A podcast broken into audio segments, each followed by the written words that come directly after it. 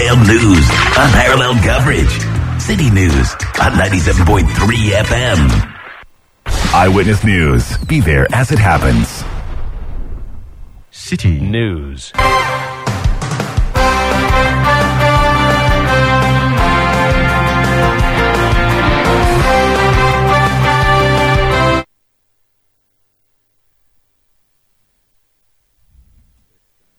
Try. We can go. Yeah, we can go. The recently passed emissions levy bill imposes a hundred percent, a 100 Ghana cedis annual fees on petrol and diesel car owners starting January 2020, January 2024. The government aims to encourage environmentally friendly energy use for vehicles aligning with climate positive actions and carbon offset initiatives. In response, GPRTU has petitioned Parliament urging a reconsideration of the emission levy bill of the emission levy bill. In response, GPRTU has petitioned Parliament urging a reconsideration of the emission levy bill. Abbas Imoro asserts in a Citi News interview that media reports suggesting suggesting media reports suggesting a reversal of the fare increments decision are untrue. Media reports. In a response, GPRTU has petitioned Parliament urging a reconsideration of the emission levy bill.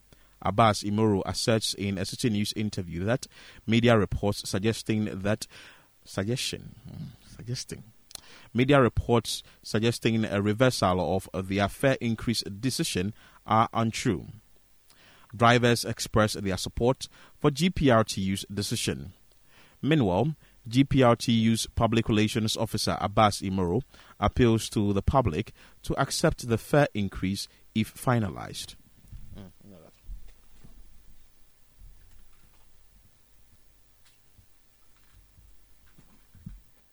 In Wa in the Upper West region, Word 88.3 FM in Zuarungu in the Upper East region, Dasuma 99.1 FM in Yendi in the Northern region, in the Volta region on Holy 98.5 FM in Aflao, in the Eastern region on Right 90.1 FM in Somanya, in the Ashanti region on Orange 107.9 FM in Kumasi. If you go to the Bono region, we are on Greener 95.9 FM also in Sunyani. In the Western region, we are in Takoradi on a number of affiliates, including Premier 100.5 FM, Beach 105.5 FM, and Sky Power 93.5 FM. Let's settle for details of our stories now. And it's uh, an election year, so we do have lots of election related activities happening. Former President Mahama, who is flag bearer of the NDC, has been moving about the country advertising for his uh, re election bid. Now, he's actually been doing that, and his train has stopped in the Volta region. Lots of typical people, as is typical with these uh, rallies, would speak at the event. One of the persons who spoke at John Mahama's rally is the MP for um, Adaklu, who is also the minority chief whip, Governs Kwame Agbodza. He made some statements that have gone viral. We have him on the line. We'll be speaking to him in a bit, but let's first hear what he said. Volta region is ready to protect the ballot. Volta region shall not be a crime scene in 2024 when any single life will be lost during the election. Mr. President, we are brave people, and I can assure you, anybody planning, you can change the commander at uh, Navy, you can change IGP, you can even make yourself the IGP, the Army Commander. If you start foot in Volta region in 2024 and attempt to rig the election by hurting any one person, I will not tell you what to do. But maybe write your will and everything before you come here. We shall not start any fight. We shall not start any fight because of election. But if anybody starts a fight, we shall complete it. Mr. President, the Electoral Commission has conducted an illegal election during the district assembly election. The CI 127 is clear. The use of indelible ink is not a discretion. It is a matter of law. In regulation 33 2C, It is mandatory. And let me read for the avoidance of doubt. See, a mark which shall not made shall so far as possible be permanent shall be made on the voter. The question is, when I went to vote, was a mark made on me? No. But guess what, Mr. President? We promise you, when Parliament resumes, your gallant minority side will take the necessary action against the Electoral Commission. But we promise, we promise the people of this country that the thinking of conducting 2024 election without indelible ink or closing at 3 p.m. can only happen on our dead body. It will not happen. We shall not support the change of CI 127 to make it possible for Jim Mensa, who I call an appendage and a full soldier of NPP, to rig the election. We shall ensure that the voters in this region and every region's vote count. Double voting will not happen. Mr. President, we encourage you to work hard in other parts of the country. As for Volta region, we can guarantee you we are ready for you. And we shall do everything to make sure you become president. You are the hope of this region. And we are committed to all the policies you are rolling out. In fact, whenever we hear your policies, it's just that even if you are hungry, you know that the food coming one day. Because 24 hour economy is good. The teachers are happy. I am also excited to report to you, Mr. Speaker, Mr. President. So that's Governs Kwame Agbodza. He's Minority Chief Whip and uh, MP for Adaklu. He's joined us on the line. You're welcome to Eyewitness News, sir. Good evening, uh, Omar, and good evening to your cherished listeners. Good evening. Um, listening to your soundbite there, uh, the things that jump at us, you are brave people in the Volta region. You are not going to allow your region to be used as bloodshed. W- what were you trying to say? Uh, Omaru, I, I know that on record, even yourself and people in your outfit have been attacked by hoodlums in the past.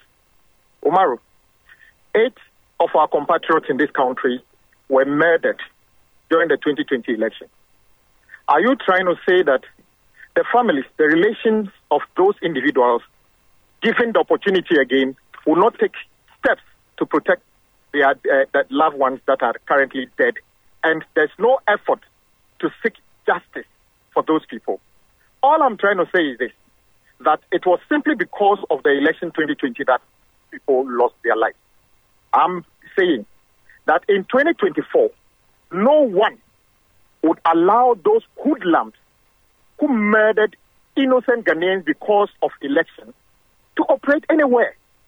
Unless you want to tell me that because of peace, when we see people murdering people, other innocent people, we should just say that peace means that allow hoodlums, wicked people to murder people before, for, uh, uh, because of election. I don't think that is what you mean. So we are saying we will take every necessary step, legitimate, to protect everybody who is supposed to vote to vote and let the votes be counted, and whoever wins, that person will be the person to govern us. It's as simple as that.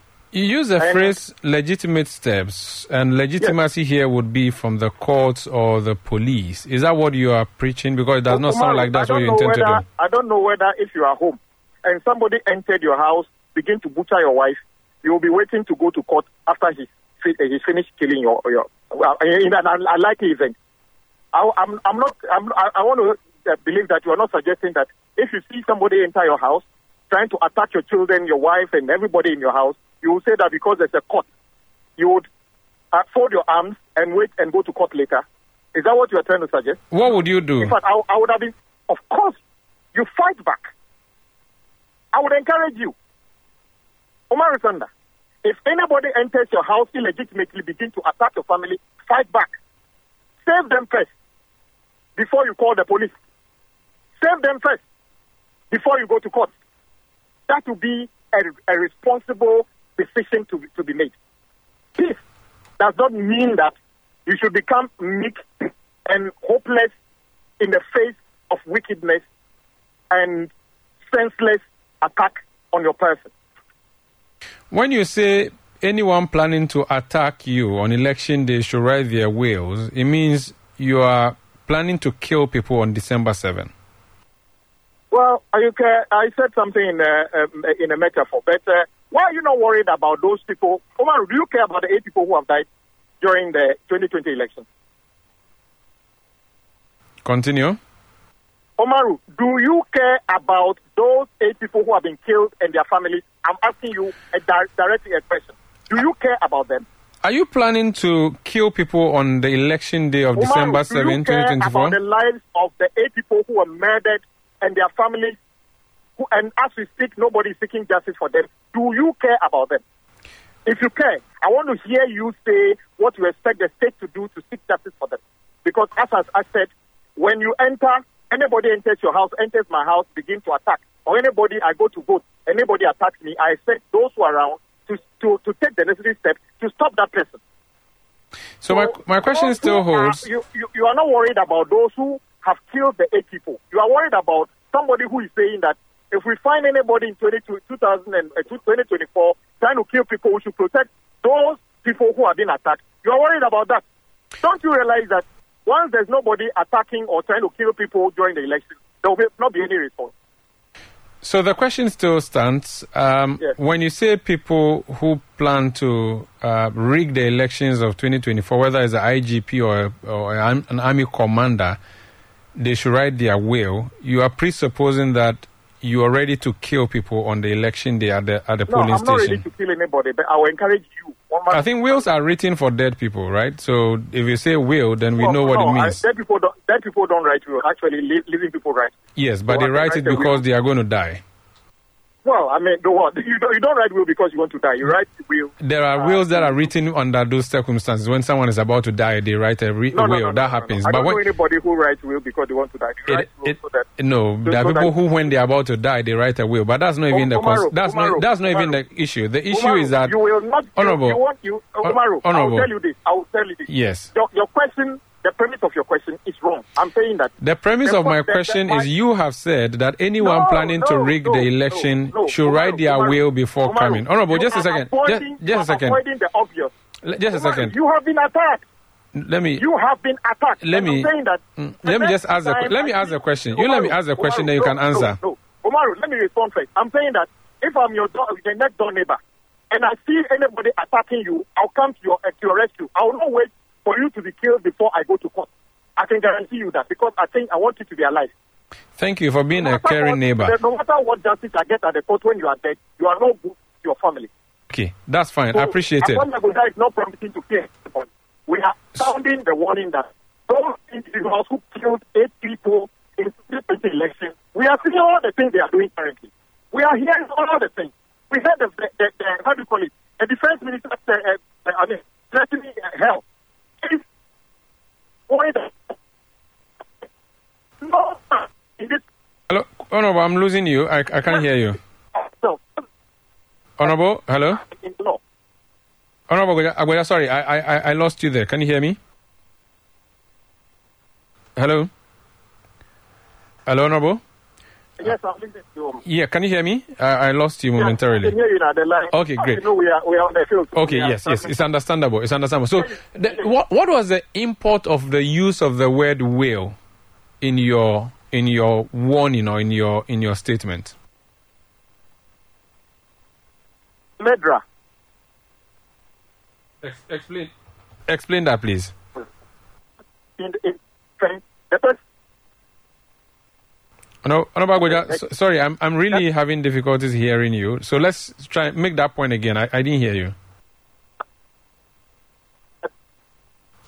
are Sorry, let me. Let me I, I- really am having difficulty. I think we have to try and re-establish connection with you. It's a bit tricky. The line we have to Governs Kwame Agbodza. He's a member of parliament for um, Adaklu in the Volta region. Also recently appointed minority whip. Um, who is that means he he essentially is a man in charge of whipping, and not literally, but NDC members of parliament in the House, making assurances or giving assurances to former President Mahama, who was a flag bearer of the NDC, but also making some statements that we're just trying to understand what he intended to say when he said what he said. uh, where he talks about anyone planning to rig the election should write their own will uh, before coming. And then another part where he says if anybody starts a fight, they shall complete the fight for uh, that person. We'll be asking him to explain himself uh, what exactly intended to do. I think we have him back on the line. Let me go back, uh, hopefully on a better line this time. Honorable Agbodza, I was asking you, uh, and I hope this time around we can hear each other, uh, what the import of the use of the word will was when you put it in your sentence. Question, actually. I'm saying that if you are a murderer, I'm not talking about you, those who murdered the eight people, I'm sure they are probably the same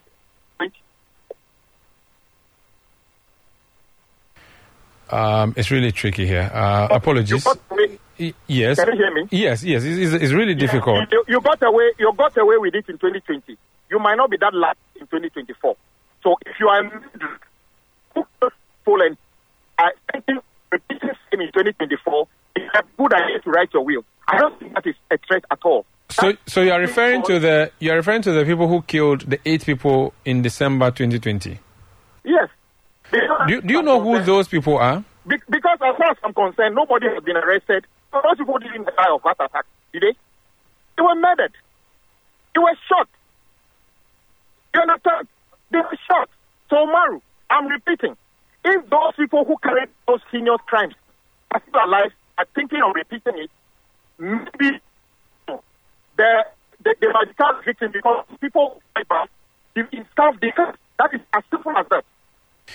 What do you have? I mean, I'm not, I'm not, I'm not threatening anybody, but I believe in self-defense, those people might become victims. I see. Um, in 2012, uh, I don't know if you can hear me. Can you hear me?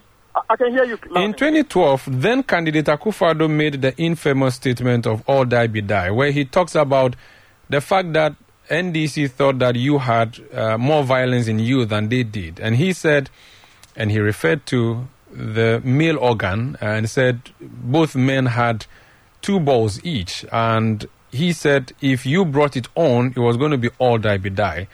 That was condemned by your party, condemned by everybody who wanted peace in this country.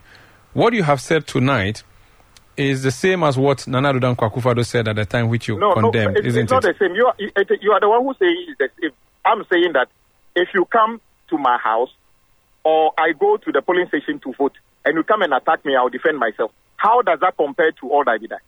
I don't want to die. I don't want you to the the, the, the person who is attacking also to die. So it is the opposite of all that I die.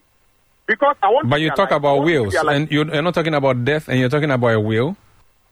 Why are you worried about will? You know, if you are not, if you, I'm not worried. you are the- I'm, I'm not worried. I'm concerned that you are you are talking. You're telling said- people you to draw up person- wills. You are the same person who said that it is when people want to die that they write will. And I'm saying that I want everybody to be alive. So there's no need for any will. If you are not going to carry out those things that will result into that, then there's no need to do. But in any case, I'll write, I will encourage you and everybody to write a will because you don't write will because you want to die. You write will because you want to understand what happens when you are not, not here. So we don't write will because you want to die. What was the purpose of your use of the word will then? If it is not because of uh, an expectation of death or dying or killing, what was the purpose of the use of the word will? Umaru, you keep asking me a question. I just asked you one question. You have refused to answer, answer the question.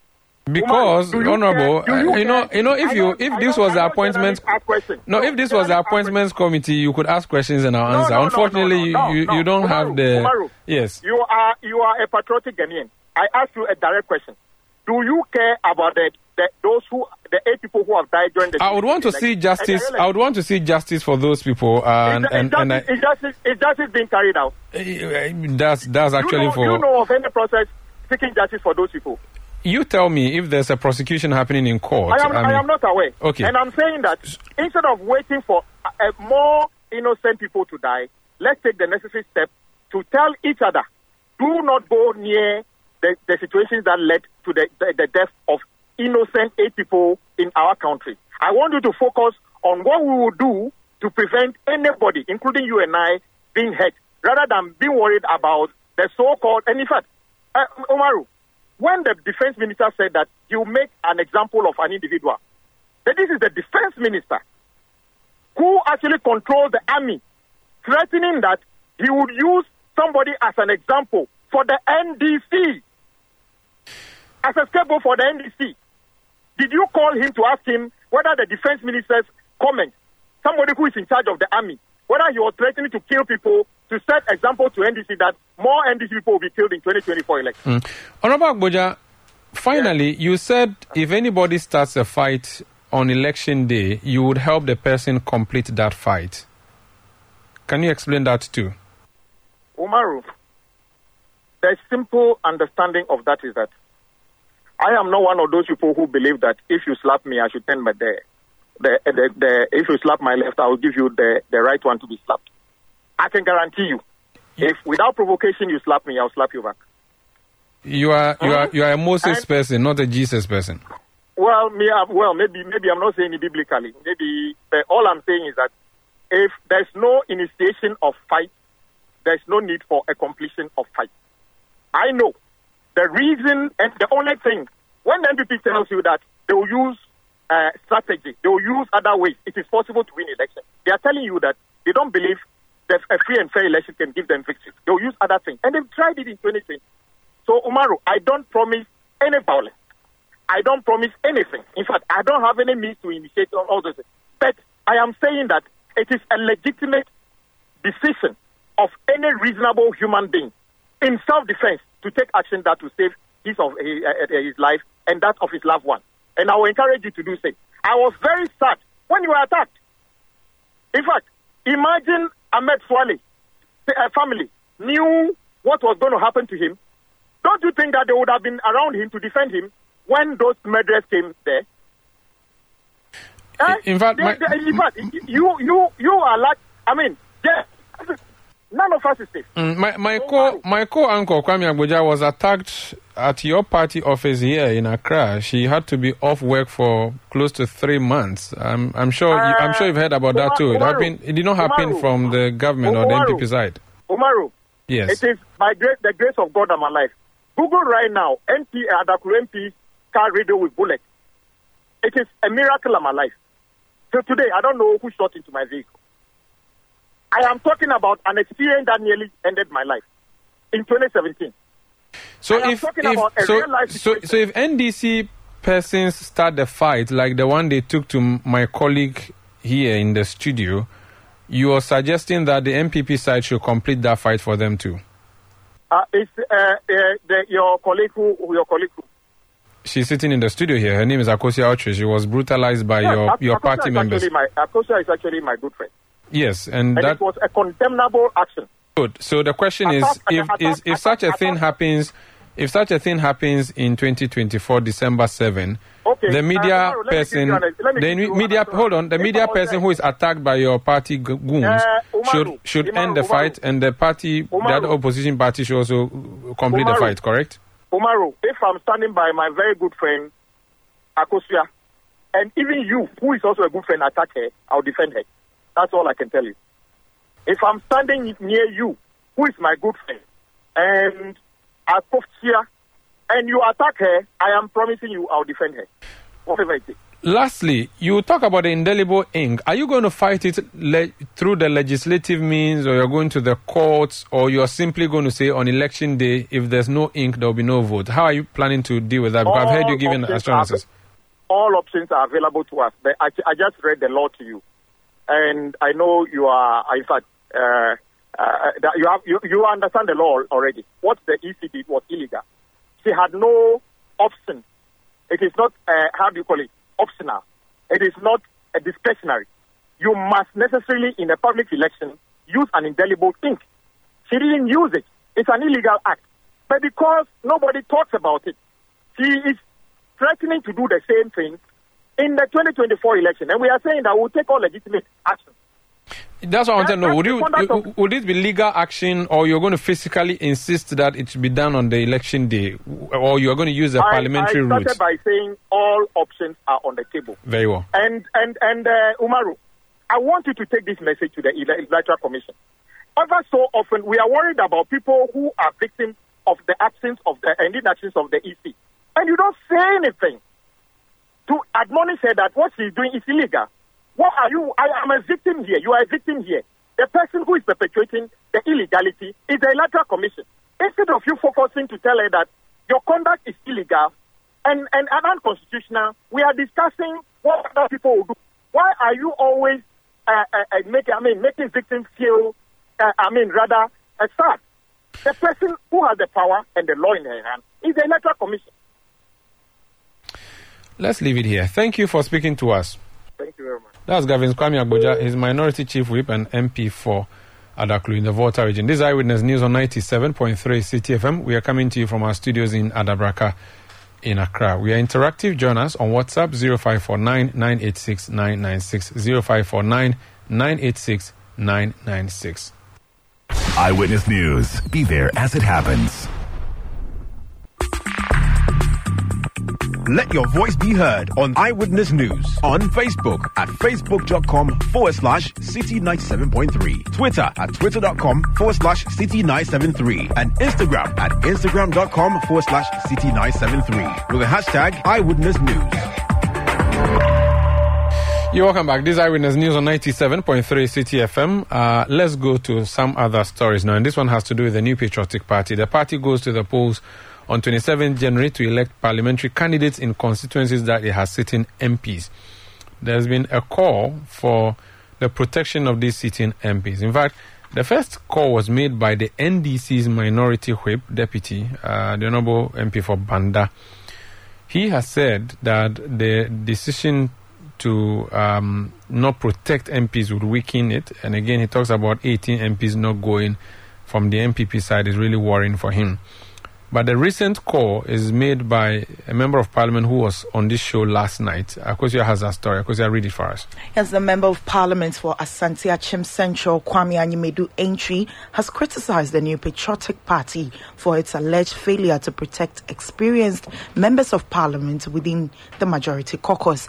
Anyimadu Antwi, who is currently engaged in a highly competitive race for his seat, with the Chief Executive Officer of the National Entrepreneurship and Innovation Program, Kofi Ofosu-Nkansah, also expressed concern over the departure of 18 experienced members of parliament, including Majority Leader Osei Mensah Bonsu and the First Deputy Speaker, Joseph Osei who have opted not to seek re-election in the upcoming NPP parliamentary primaries. Addressing journalists, Mr. Anyimadu Antwi suggested that the NPP should have emulated the National Democratic uh, Congress by protecting experienced members within the caucus. It's unfortunate that Ghanaians have a mentality that if you should serve in parliament for one term, two terms, you must give way to another person to uh, continue from what you, where you left off. That is a very unfortunate situation. Elsewhere in UK and whatnot, people go to parliament and with their experience, people like Chairman Sabos, we need him in parliament, but he says he's not going again. These are some of the things that are happening in my constituency people have planned to say that oh, he's kept long. Let us get a method to remove him. Let's do a press conference. People are paying their way to make sure that people would unseat me through press conferences and all that, but none of them flew. So I and the more you keep in parliament, it's like wine or whiskey. The older, the better. Once you stay in parliament for long, you get to know. Look at what the NDC is doing. They've protected all their, their, their good materials in the party. And I thought that NPP would follow or copy the, the, the example of the NDC. But I am not saying that here. We have, if you have a whole constituency secretary orchestrating a diabolic plan to remove a peaceful member of parliament I mean, your guess is as good as mine. You feel the party hasn't done enough to protect experienced hands in parliament? Oh, no, no, not protection directly because we are a democratic party. And as Democrat, we allow the any person that is interested to contest. But stop lying about the member of parliament because he's he's served for his fourth term. Then no, you have to come out with lies. And this this is unfortunate. And I, I, I earlier on said that my constituency secretary is uh, on record as saying that he will do everything possible to unseat me because I didn't support his candidature as the for the municipal chief executive. So what he's doing now is outwitted by malice. He's saying other things in the constituency, worse things. But I have spoken to the delegates and I'm very confident, more than confident that I will win this election. Finally, from you, what do you think the party can do to protect lawmakers in the House? Um, I think that as a Democrat party, new patriotic party, what we could do is to have a very fair and transparent, uh, transparent elections. With that, the experienced ones would come back to parliament. You had the Member of Parliament for Asante Akyem Central, Kwame Anyimadu-Antwi. Richard Ahiagbah is the Director of Communications of the New Patriotic Party. Richard, you're welcome to Eyewitness News. Tomorrow, Happy New Year. Happy New Year to you. Um, does a party consider protecting some of its own in the House of Parliament? Is that something that comes up during discussions or is always a no no? Well, uh, thank you, Maru. I think uh, um, it's it's a very tricky situation uh, because um, uh, if you are doing a democracy, you must be seen to be doing a democracy where uh, the representation of the people uh, emanates from the people. So the people choose who their representatives are. So you allow that uh, at the party level as much as at the national or the constituency level in the national parliament uh, elections for parliamentarians. So uh, you can't short circuit it. But what other people have done um, uh, in other places that people are referring to is that they have a, a rating system, they have a performance measurement system, which itself uh, results from the people. So it's uh, internal party polls that uh, the party would undertake to assess the constituent satisfaction and appreciation for the MP's work.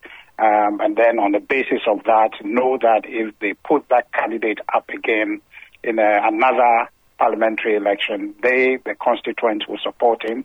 They, the constituents, will work for him to um, generate the vote in the constituency to win a competitive election uh, for the party to have a representation in that constituency. So it's a party effort. So there are two distinct issues there. The principle must be clear that if you are operating a democracy, then it must be a democracy through and through. Um, the second suggestion where is like, okay, well, we have good materials. Um, and I agree with the suggestion that uh, Honorable Chairman Zabosu, Joe Wise, Atacha, uh, Tambuchi, uh, even uh, Kennedy Agyapong, for example, because of his presidential bid, Joe Ghartey, because of his presidential bid, are out. Uh, Kwasi Amoako-Attah, for example, I mean, individuals who have been there, they've got lifetime experiences. Carlos Ahenkorah, for example. These are individuals that perhaps uh, if we had some internal measure of performance and satisfaction with their constituents. Because, uh, Omaru, when this election is said and done, you would find out, let's say, for example, an MP that would win, okay? You see the people who would vote for him are from the constituency. So let's assume that before the primaries are opened up, based on a suggestion to protect, then the party undertakes a certain internal poll to see that in Asante Akyem for example, which is the conversation, the MP's conversation we're having, uh, that constituency, about 60% of the constituents said they are satisfied with the MP's performance. That's a constituency, uh, if we had that system, the party can say, look, this is a constituency we are not going to have primaries because uh, out of 100, 60% of the people are satisfied with the MP's work. And so if anybody contests him, it's not, the probability of the person winning is minimal. So we can do that. So it will not be protection in the sense of the word, but it will be trying to create competition uh, for the MPs among themselves to save themselves this open primaries by performing and serving their their constituents uh, more effectively, so that they don't get exposed to this open contest. But for me, the the principle uh, must be clear that we are in democracy, and unless we have this second layer to ensure that the constituents will tell us beforehand that this is the man we want, uh, the, the, open democracy is uh, for everybody to go and contest and have the constituents elect the best um, is, um, is, is the way to go. But I tell you, I am worried uh, about uh, our, our, the state of our bench and potentially some of the uh, senior ones or people, parliamentarians who might lose their seat. That will cost us in terms of experience. Um, I'm thinking here about uh, an MP, Honorable Esla Wusu, for example, now looking at the, the giants who have left, who would be our front bench. Who uh, I'm thinking about uh, the information minister. I'm thinking about um, uh, what do you call the uh, minister for energy. I'm thinking about minister for education. Serious people in parliament who can get us to be able to lead the debate for us in parliament, exposed to some of this uh, context. I think that uh, the idea that we'll find a way and get a system to make sure that we, we create not protection, but create a positive incentives for MPs to serve to the best of their abilities their constituents so that they are uh, exempted from some of these things will be a good system for our party to ensure that uh, very effective individuals such as uh, the 18 that have left and some of the ones that I've mentioned are not exposed to these uh, wholesale uh, primary elections. How do you think the solution can be? Because there seems to be many views towards the idea that if the guy is so good, protect him. And there's another school of thought that these 18 MPs who have decided not to contest again may possibly not be doing it because they are tired of parliament, but because they are worried that there's someone stronger and richer in their constituency who's going to remove them. In such instances where we have people, for instance, from the establishment, from the presidency, going to contest MPs in the constituency who have been busy working. In fact, there are even allegations that the presidency orchestrates the removal of some of the MPs. These things, can the party, you know, crack the whip on that? Do you care who is going to replace who? For instance, Ose Chairman Sabonsu, longest serving currently, decides not to go.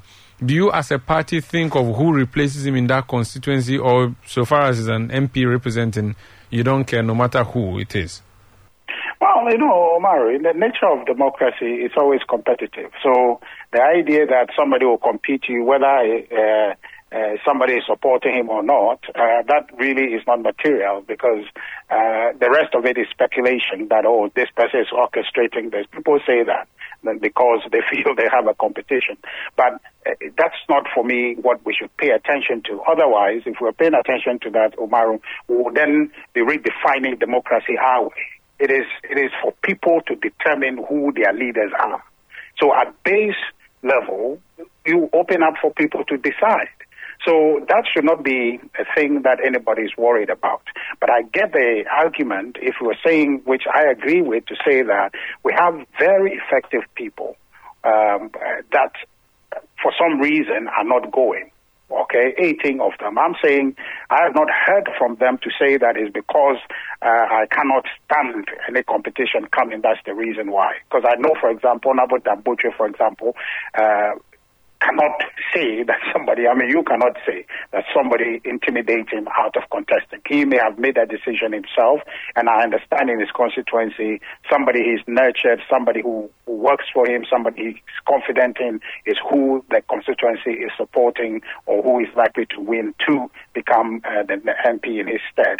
You cannot say, uh, Honorable uh, Chairman Sabonsu is being intimidated out of it, uh, or Joe, Joe Wise is intimidated These are individuals of repute, of capacity, uh, and of strong public acceptability that any day if they want to run, they will, they will run.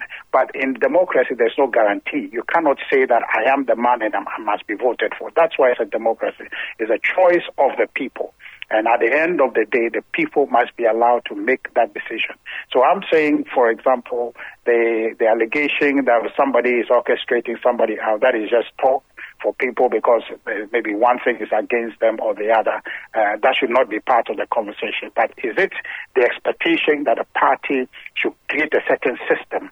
Uh, I, I, I think I agree, but my worry for that suggestion would be what system is it? and to what extent is it going to impact the basic allowance of democracy to prevail?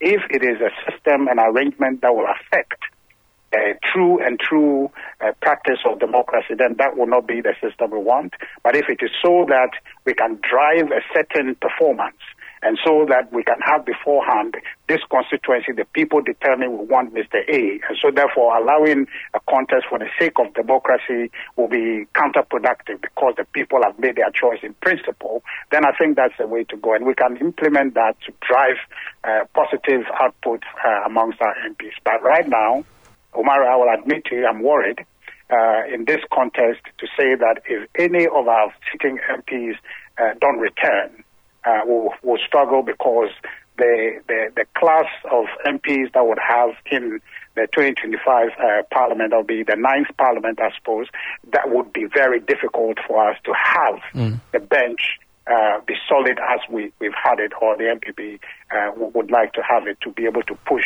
uh, government agenda. Because I know you know that we're winning the election uh, in, on December 7th. Finally, what's happening in Asante Akyem Central? Um, do you have a comment on that? That your your one of your aspirants there was arrested by the special prosecutor yesterday, and the allegation from his side is that he was reported to or he was reported to the OSP by the incumbent MP. Um, it looks like an ugly scene in there. Do you have a comment? Yeah, certainly, Omaru. I think that the special prosecutor um, uh, he- he's working. We want him to work. I support him to work, but he needs to sanitize his approach a little bit. Uh, the days where these kinds of uh, siege attack and the rest of it uh, is, is in the past. It's a democracy. Invite the gentleman, he'll come. Um, whatever the concerns are, I think that you can have a, a civil democratic conversation about it. You have done A, B, C, D, and we think that that you know is, is in contravention of the law. And have a conversation on how to deal with it. But these kinds of uh, uh, populist uh, uh, invitations or attacks and the rest of those, uh, I think that they, they are a thing of the past. But I, I, from what I understand, the gentleman uh, has gone there, maybe acquitted himself to the satisfaction of the OSP. I don't know the next stage of that, but I, my understanding is that the issue has been dealt with. Um, it's, it's all for the best of our democracy. We'll encourage all the institutions to work, but they must understand that they, they, they need to sanitize their approach so they don't create these public spectacles, the appearance of something uh, that has, happened, which perhaps may not be the magnitude the, the process of the invitation will generate for the public. It creates uh, very negative, uh, you know, public perception of the individual and of the process. So I think that uh, I'm happy he's gone home. If there's any further investigation, that should be done. But a, a special prosecutor should sanitize the way he does his work. Thank you so much for speaking to us. Richard Ahiagbah is Director of Communications of the New Patriotic Party. Eyewitness News. Be there as it happens. The wait is over. It's the Clash of Titans. The Total Energies African Cup of Nations Cote d'Ivoire 2023 is here.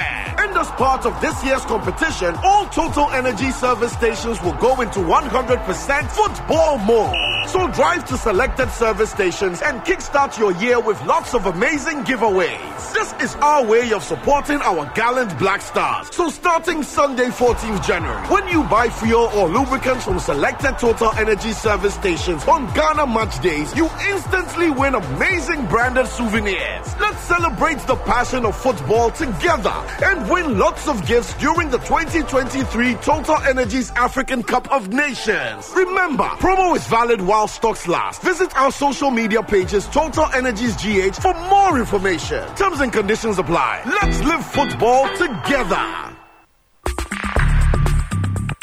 Let your voice be heard on Eyewitness News on Facebook at facebook.com forward slash city 97.3, Twitter at twitter.com forward slash city 973, and Instagram at instagram.com forward slash city 973 with the hashtag Eyewitness News.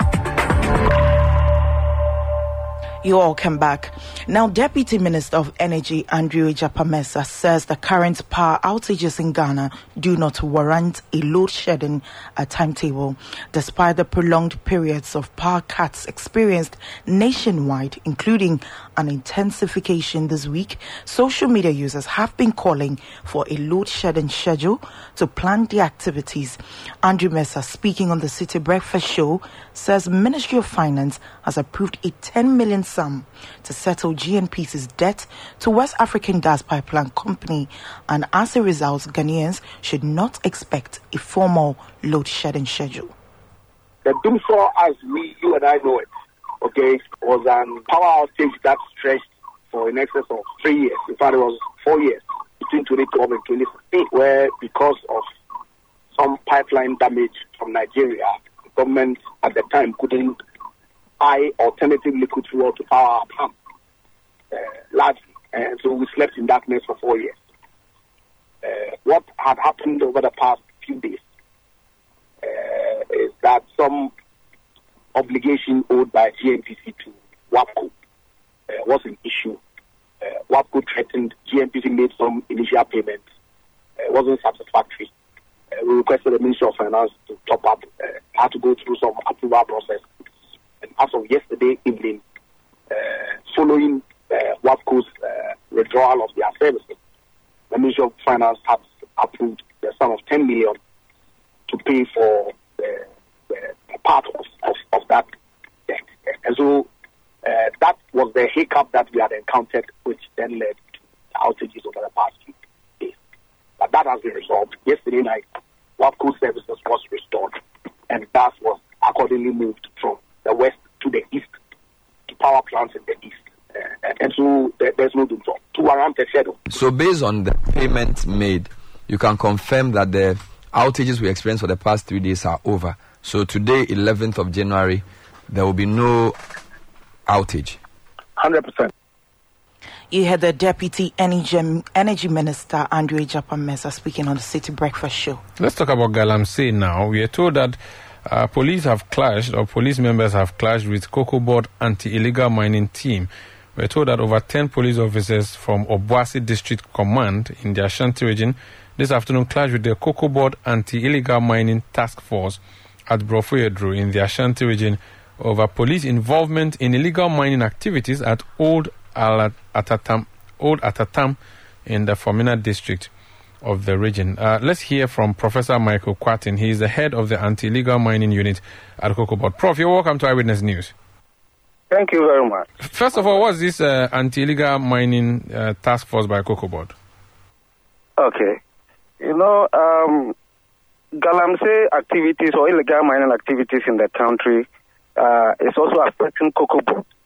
And because of this, management has set up uh, decks to ensure that or to come out with measures to prevent, if not eradicate, at least to prevent further destruction of our cocoa uh, farms. And so that is the main reason why this death, you know, uh, has come to come in place. And um, we are putting in place a number of measures. And as part of the measures, Cocoa Board, you know, we have a law that um, prevents people from destroy, destroying cocoa trees. That is the Economic Plant Protection Act. Um, it was passed in 1979, even though enforcement uh, wasn't enough. So people are not aware of this law. Now, Cocoa Board is enforcing this law. So we are going around advising farmers, um, giving them details about the law as to what to do so that people will not go about destroying our cocoa farms. Okay, now tell us what happened this afternoon then. Yes, so as part of our, you know, um, activities for the uh, for the month, we are now in Ashanti region, going around sensitizing farmers um, about the measures that we've put in place. Uh, today we went to Fomena district. Um, there's a town called Bofiedo. Uh, when we got there, our officers asked us to visit a village called uh, Old Atetim that they were mining in that, at that village, destroying our cocoa farms. So we went there, and lo and behold, there were excavators all around destroying cocoa farms. We met the farmers and then had a discussion with them. It was revealed that um, every week, police with their team, uh, their um, task force will come and then take some money from the people, those who are not able to provide. They will take your uh, part of the excavators, the control board, and all that. And then when you go for it with your money, then they give it to you. So this has been uh, something that is going on in the in the village. You know, a few minutes after this, we were informed that the police are they are around because today is the day that they are supposed to come. They are around. Um, when we finished and were about to leave, we met them on the way. We were trying to find out from there what is going on. And then they said, oh, let's move forward uh, to the main road so that we can have a discussion. When we got there, they drove off. I mean, they didn't want to have any engagement with us. We were following them. One of our cars was in front of the, their car. When we got to barrier, you know, they stopped our car. And so the police couldn't, you know, um, go through the checkpoint. We all stopped there. And they got annoyed. That's why the car has blocked them. They started, you know, trying to have um, confrontation with us. The... Hello, sir. I'm sorry, uh, we, we just lost Professor Michael Quartin there. He's head of the anti legal mining unit at COCOBOD. He was narrating to us um, a spectacle that occurred between his team um, and some police personnel. We'll be trying to get more from him and share that with you later. This is Eyewitness News on 97.3 City FM. Let's go to uh, Kosia now for some other stories. The Eastern Regional Parents and Teachers Association of Senior High Schools have contracted the services of some private tanker operators to provide water to senior high schools which have been affected by the Ghana Water Company's disconnection exercise over debts owed them. According to the Eastern Regional PTA, it has taken up the matter to ensure that contact time wasted by of water before going to class is reduced. This is Eyewitness News on 97.3 Citi FM. Up next, we bring you the latest in the world of business. And then on Point Blank, we are going to the new face in the Dom Kwabenya constituency. She's joining us for a conversation on why she thinks neither Sarah Safo nor Michael Oquaye Jr. should be the NPP candidate for the constituency. We'll talk to her. Please stay with us. Eyewitness News. Be there as it happens. Let your voice be heard on Eyewitness News on Facebook at facebook.com forward slash city 97.3, Twitter at twitter.com forward slash city 973, and Instagram at instagram.com forward slash city 973 with the hashtag Eyewitness News. Get the details. Every significant financial transaction, every market movement, and all the policies that affect your business. Citi Business News. Be informed. Time now for Citi Business News and Eyewitness News brought to you by GCB Bank PLC. GCB Personal Loan. Make that big move and dream a reality. My name is Akosua Otre. Let's settle for the details. The Social Security and National Insurance Trust SSNIT has assured of protecting pensioners against the rising cost of living while sustaining the scheme. This comes after SSNIT increased monthly pension payments by 15% in line with its 2024 indexation rate. Following the review, all valid pensioners on the SSNIT's pension payroll as of the end of 2023 will have their monthly pensions go up by a 10% rate plus a redistributed flat amount of 79 Ghana cedis 10 pesewas. All the minimum wage pensioner would receive 409 Ghana cedis 10 pesewas as a result of the increase, while the maximum pensioner is paid in excess of 186,000 cedis. Joseph Poku is the chief actuary at SSNIT. So, what goes into indexation? Four main factors. The first is we project the wage inflation, and this year the wage inflation has been projected to be 20%. The number two factor is to also find the CPI, what we call the inflation. So, the projection for this year, 2024, was uh, set at 23.16. The third is the liquidity, ability of the of the SSNIT fund to pay. And the last one, which is to me the most crucial one, is the long term sustainability of the scheme. Now, having considered all these four factors, ladies and gentlemen, it's my singular honor to announce to you that we came to a rate of 15% for 2024 that's going to apply to all pensions in payment overall.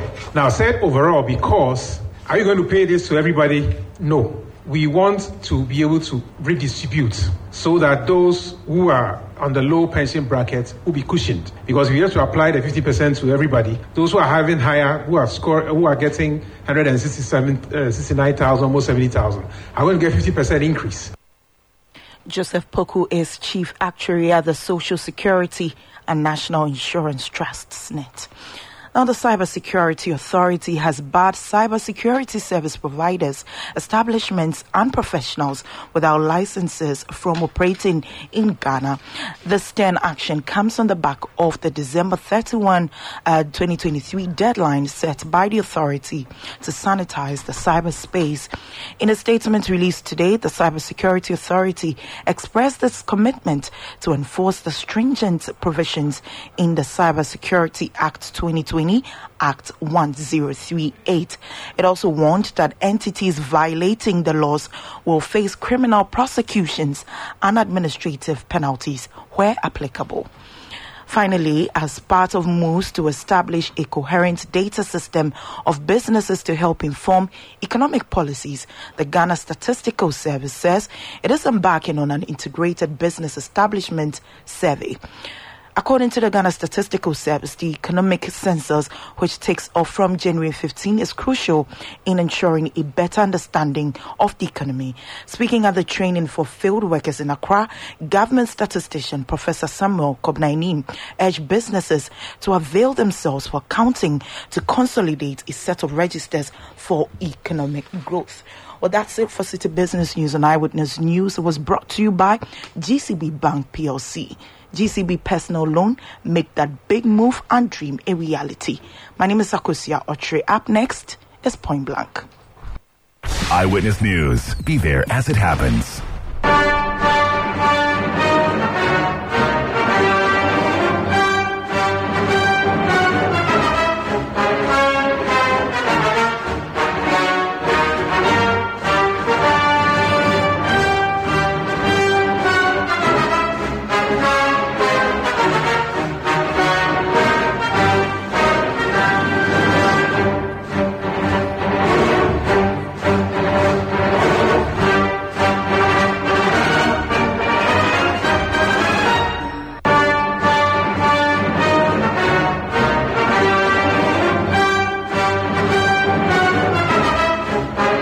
This is Point Blank on Eyewitness News. I am Umaru Sanda Amadu. Some 27 minutes to 1900 GMT. On Point Blank tonight, we are going back to the New Patriotic Party's internal elections. 27th January, the party goes to the polls in constituencies that it has sitting MPs to choose new candidates for the elections. 18 sitting MPs have decided not to run, but the rest are all going, and they are facing competition. Some are going unopposed. One of the MPs facing competition is uh, a Adwoa, well, is a Dom Kwabenya member of parliament, former minister for gender, children and social protection, Sarah Adwoa Safo. She was also deputy majority leader. She's being contested by Mike Oquaye Jr., who was her challenger in the last primaries, where she won narrowly with just eight votes. And I recall her crying after that victory. But that's not all. This time around, apart from Michael Oquaye Jr., Sarah Safo also has another competitor. Call her a new force in Dom Kwabenya. Sheila Sechi, that's the name.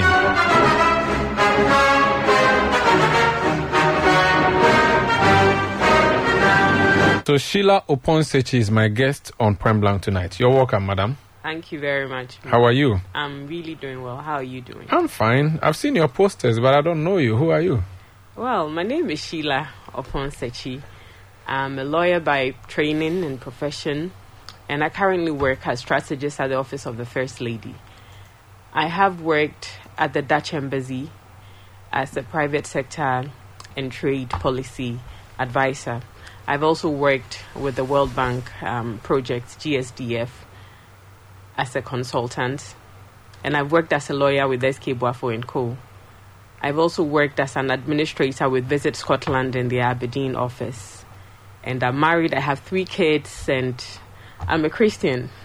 I see. Interesting. That's a short bio. I like it. I like it's crisp. Yes. okay. So you you said you had a Dutch embassy what?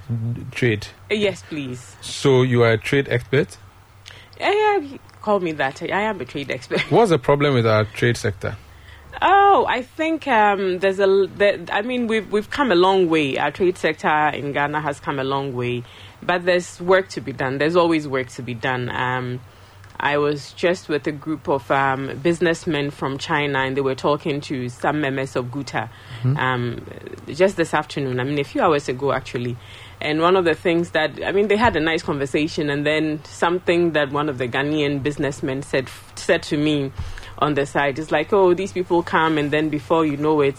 Um, they've gone behind us and they're assessing the markets themselves. So I Mhm. think there, there are issues there with our manufacturing, with helping our business um, our businessmen to do much better. I think that there's a, a lot has been done. A lot has been done. We've Mm. achieved, we've made some significant gains, but I always like to say that we can always do better. There's always um, room to to ex- to do more. Mm. So definitely, yeah. You you belong to the New Patriotic Party. I am a new patriotic. The party campaigned on from taxation to production. It appears that the opposite is what's happening. What do you think went wrong? Um, first off, I don't think we've re- um, we, we've nega- we reneged on our on our on our promise to. oh, you did. You said that you're not going to increase tax us. You're going to produce for us. You are rather taxing us. But but I would just like to say that we we know um, the problems we've had with COVID nineteen. We know the issues, the global issues that we challenges that we are facing. I mean, just yesterday on CNN, I was watching, and I realized um, people in Europe are complaining that shipping costs have gone up because apparently they can't move goods from Asia to Europe but the Mediterranean, they now have to come down through Africa before they go all the way back up to, say, Rotterdam. So that's costing them a but lot. But that has So got nothing to do with COVID.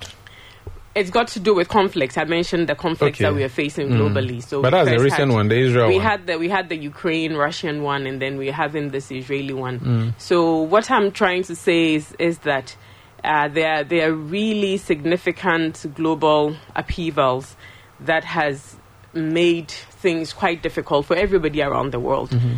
And I think in Ghana we are doing relatively well given the situation.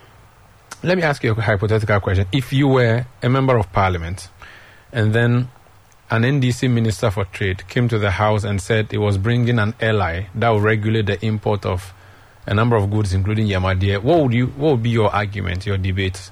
Would you be in support or against Regulated as in never the ally to, yeah to ensure? to ensure we produce Yamadia locally. Did you follow the debate recently? That's that's serving as a basis for my question. I mean, um, yes, it's. I think we we must definitely regulate some things. We must definitely help our industries to grow. It's in everybody's um, interest to do that, and um, Even when the industry we don't have the capacity. so we have to build the capacity. That's where I'm coming to. It's in everybody's interest to to make sure that we're we're using homegrown and we're making um, use of our own businesses and, and helping people do better. But we have to build our capacity. Uh, Umaru, I, I've, I've worked as a development professional for years, and what I do know, what I do know from experience, is that you have to be deliberate about everything. You can't leave things to chance and assume that the, it's going to work out. Mm. Um, obviously, we, we all live in this life, and we know you can't control every single thing. But the things that you have a chance to, to work on, you should be very deliberate about what you do and um, and, and, and, and look forward to a good outcome, you know. So, um, yeah, you have to grow the local industry and you have to be very, very deliberate about that. You don't leave it to chance. You have to, to measure, give it time, use your best experts, put your best foot forward all the time. but but here's the case: your government has not fixed the fundamentals, and yet you are bringing an ally to prevent importation of these materials. What do you make of that? Um, I am sure. I am sure we are working on the fundamentals. I'm sure. You see, sometimes too. I think sometimes too. You really have to take a decision, you know, and then make sure that you you work towards that. Sometimes you have to start with the end in sight, Okay. um, and make sure you work towards that. So that's definitely something to do. And I and I think um, farmers in general and livestock. I mean, this this should be a happy time for them, and they should um, Take up the challenge. take up the challenge Okay. and, and, and put the government to task. You work in the office of the first lady. Yes. What do you do there? What are your specific roles? Well, I'm a strategist, so that means putting together plans and programs and making sure they're executed and achieved. So, are you a government employee, I am a government. or you are a first lady employee? I am a government employee. So you are, but, but are you- an appointee at the presidency? I am an appointee at the presidency. So when the list of people working at Jubilee House sent to Parliament, your name is on there. My name is on there. Oh, yes. Oh, okay. And your specific designation is what? Advisor to the first lady is, or yes, strategic yes. advisor? Advisors to the first lady, but you know the the details. The, the devil is always in the details. So the what are some of the things you do for the first lady?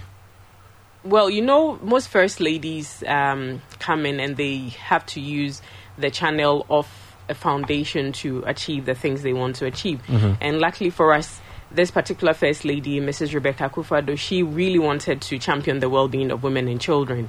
So we put together a strategy that would look at the empowerment of women, empowerment of girls.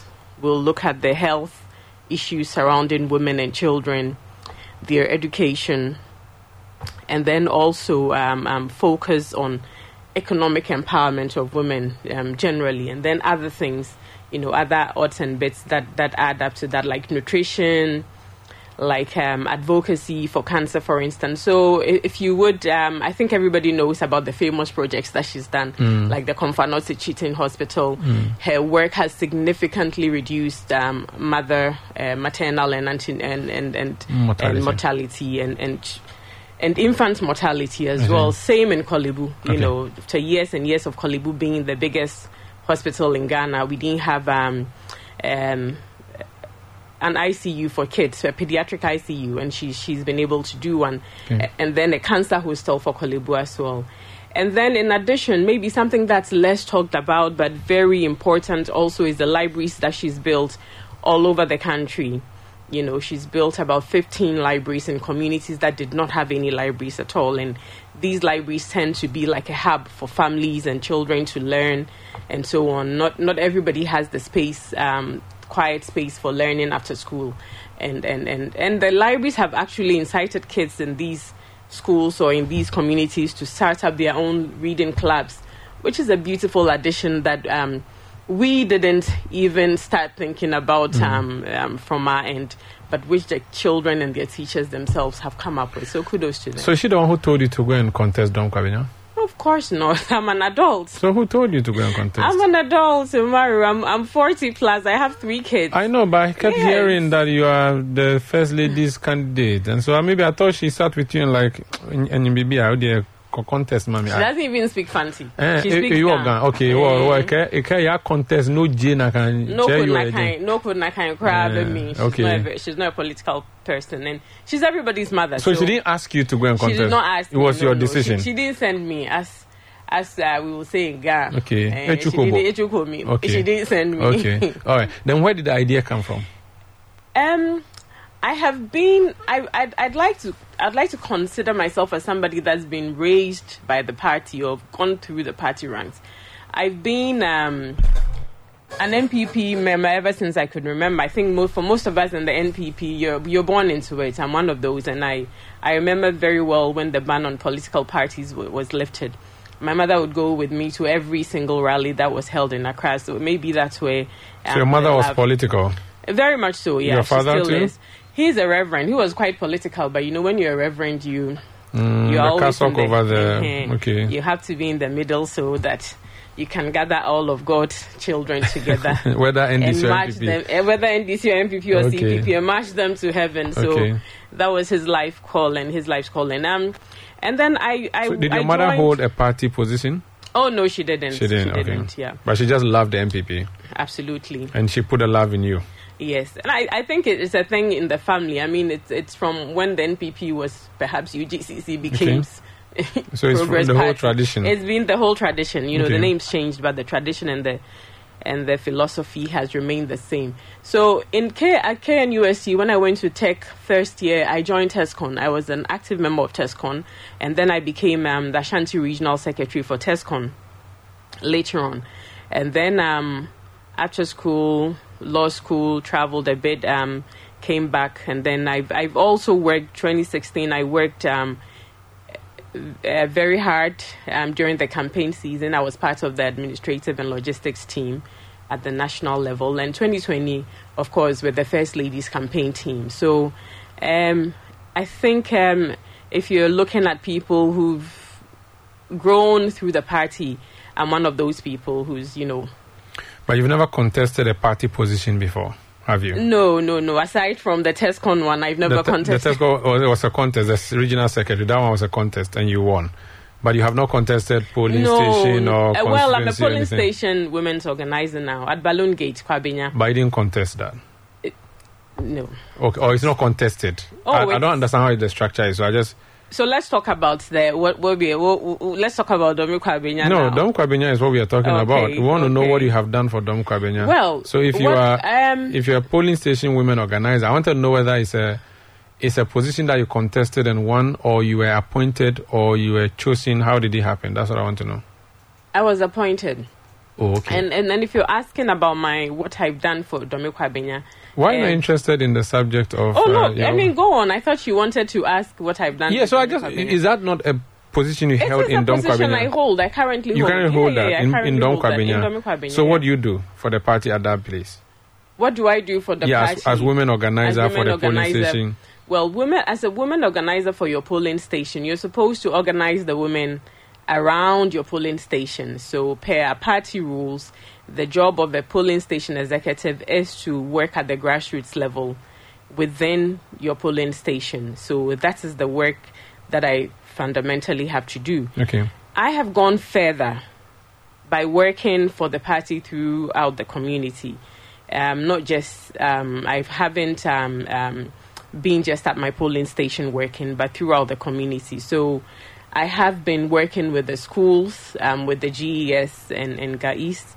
Um, I've done a lot of things with girls' empowerment because I truly believe in women and girls. You are catching them young. Oh, I think it's very, very important. I mean, yeah, So do you hail from Dome-Kwabenya or you live in Dom I live in Dome-Kwabenya. I've been living there since 2008, Wh- 2009. which part? Also, Kwabenya yourself. Yeah, so where's your polling station? Where do you vote? I vote at House of Praise. That's where you vote. That's where I vote. So you're a true blue person I in the am a true. I am a true blue person. Why do you think you should be the parliamentary candidate? Um, it's time. You know, I always say 2024, the elections that we have coming up. It's um, it's a big one for us.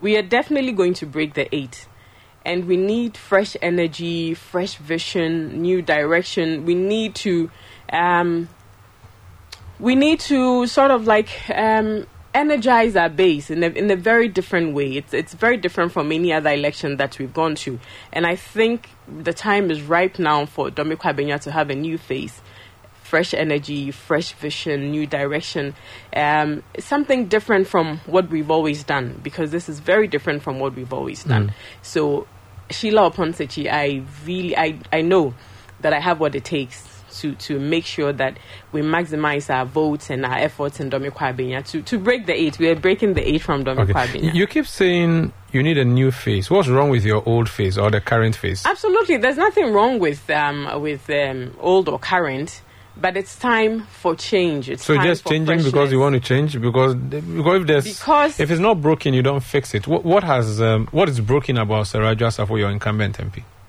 Well, in Dome-Kwabenya currently, we need to energize our base by bringing our party together. So we do have your a lot of work. Oh, not so much about being disunited or. You said you want to bring not. it together. We need to we need to bring our party together. We need to bring but our party not together and not energize if it's not base. divided, you don't bring you know, after after you've been in power for um, eight years, uh, the reason that a lot of uh, pundits or a lot of um, commentators will say that most parties or most governments have to leave after eight years is that there's apathy within the party, within their base. Mm-hmm. That is a cause for you know a lot of the losses that um, we've seen along the way. And in order to reduce that apathy significantly or do away with it, you need to change your tactics. You can't use the same old tactics that you've used over time. But if there's and a apathy- significant part of changing your tactics is changing the way you do things. Is your apathy not because of maybe apathy from constituency executives? They run the party, right? What has a member of parliament got to do with that? If you want to reorganize your base, energize you, you should have gone for youth organizer or organizer of your constituency. That's when you can do that. I know I'm a better fit to be a member of parliament or parliamentary candidate than youth organizer or, or any of the other positions that um, may be available um, currently. But um, what you, what I was saying before is that it is time. Dome-Kwabenya is the biggest constituency or the largest constituency in Ghana as we speak, per the last um, um, uh, um, registration exercise the EC did, not just last one. I, yeah, and then and then also for the NPP, it's a stronghold for the NPP. So it is a very important seat for our party. It's a very important seat for the NPP, and I think that now that we need to break the eight, we need a candidate who's ready to bring everybody together on board release all the energies that we can, create the synergies that are necessary to ensure that we maximize our votes in Dome-Kwabenya. I'm not pitching you against your MP, but you are seeking to take her seat. So it's fair to put a few of the questions to you in that regard. What has she not done that you wish to come and do? Or what has she done that you think is wrong, which you are coming to undo? Otherwise, what's the point of bringing you to replace her? That's the question. Okay. The point of Sheila Oponsechi being elected as the parliamentary candidate for the NPP in Dome-Kwabenya is because Sheila is ready to work. Sheila is a unifier. Sheila presents a neutral, new force, new vision, fresh energy that is needed and required at this time to ensure that we maximize our votes and um, retain our seats, increase our votes in order that we break the eight. And you do not think that that can be done with your current MP at post? I know that Sheila Oponsechi can. I know that I, Sheila Oponsechi, can do that. That I know for sure. But you don't know if the others can?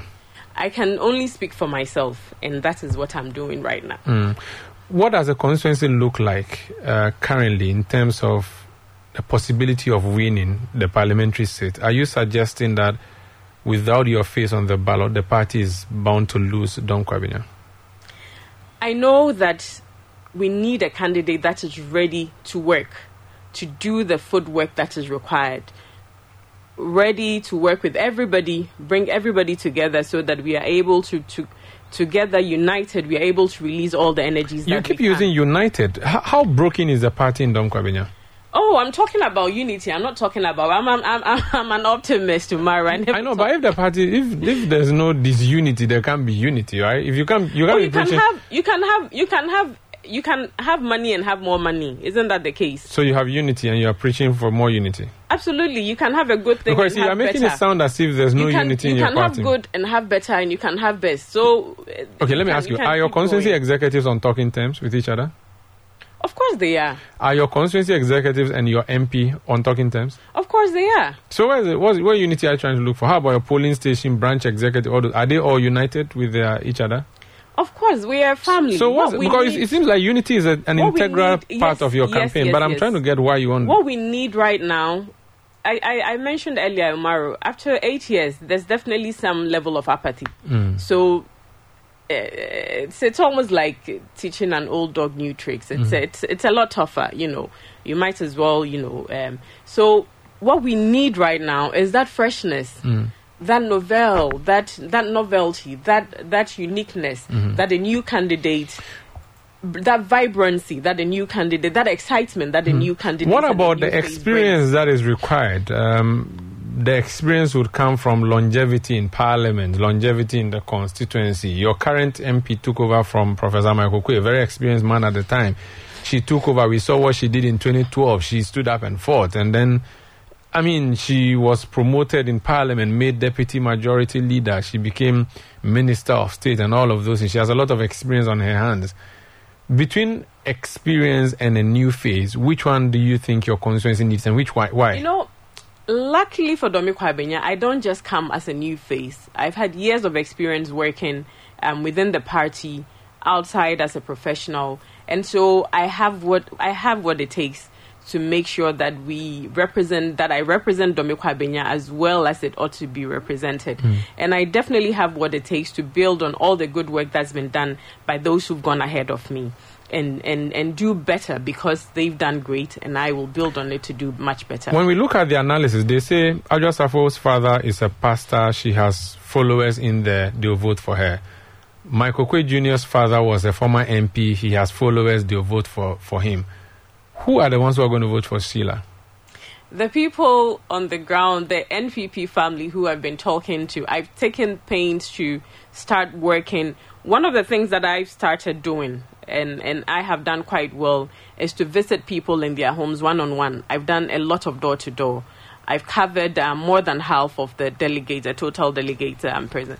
And the aim of that is not just to sell my campaign message, but to start building our family from the ground up and, and foster that unity, that excitement to be an NPP member because we know that whatever we do, we need to kill apathy in Mhm. order to, to, to, to do the work that we, we want to do for But- our party in Dominica. But these party people you speak to are the same people that I've referred to from the two camps. And again, they have done it before. It was a fierce contest. They are known by the delegates. Are you sure that you can match up? Yes. I have a message for Dome-Kwabenya Mm-hmm. that I picked up from the delegates themselves as I've gone round speaking with them. A message for unity, for freshness, for new direction, new vision, um, uh, uh, um, releasing our energy so that we can reduce apathy, Mhm. and then also looking to seek the welfare of the constituents. And I've demonstrated to them that I'm ready to work with the community, participate actively in the community. So, for instance, um, currently I have a project that's running that we call Light Up DKC. Um, by Light Up um, Dome-Kwabenya constituency, we are placing street lights in dark corners, especially in places where women sell and where families are bound to to mo- to hover around or move around so that they are safer. About Um, how many street lights have you done? Oh, off the top of my head, um, I'll have to double check, but I think um, now I follow the team for. You a can bit, give me an then- estimate. You don't have to give me a Oh, specific Maybe, maybe we've done. Maybe we've done close to 150. It's possible. We've Where do you get the money from to do that.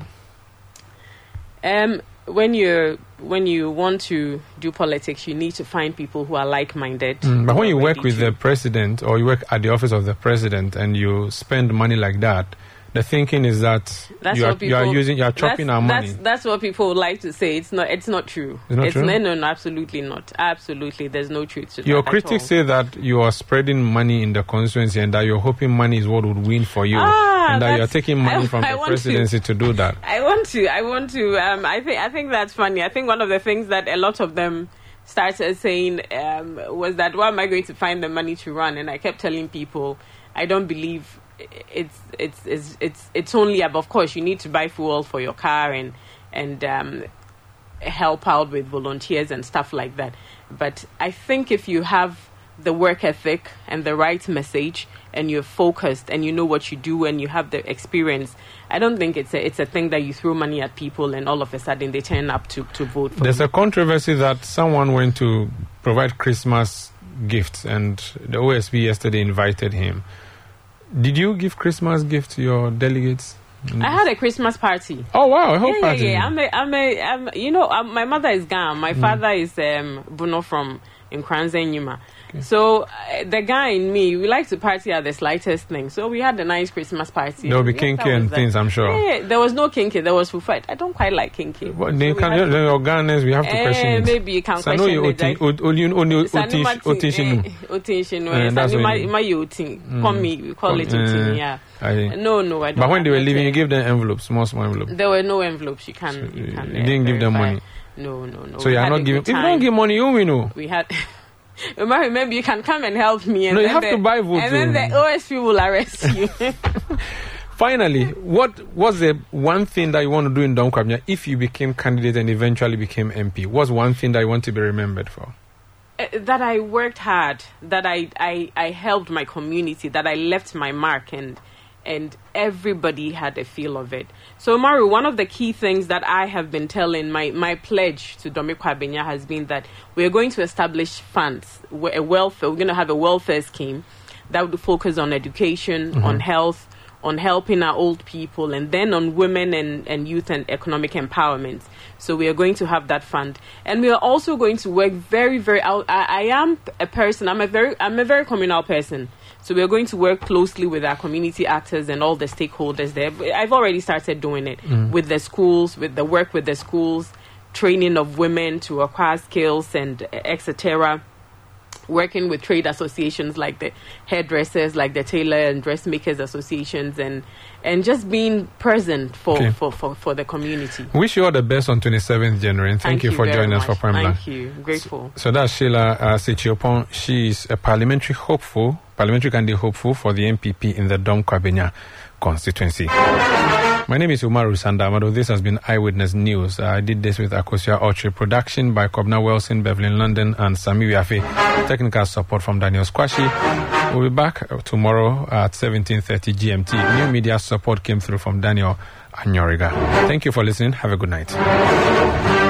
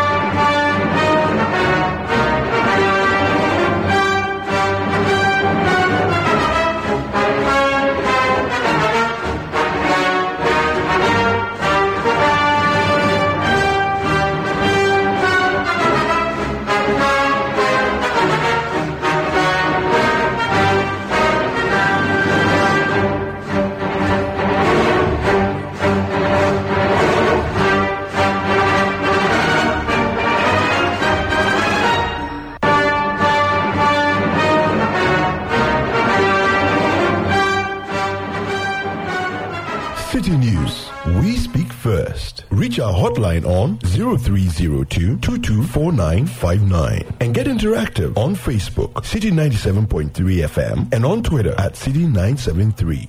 Citi 97.3. Accra. The city is alive on 97.3. Sister Sister is proudly sponsored by Gino. Gino truly cares.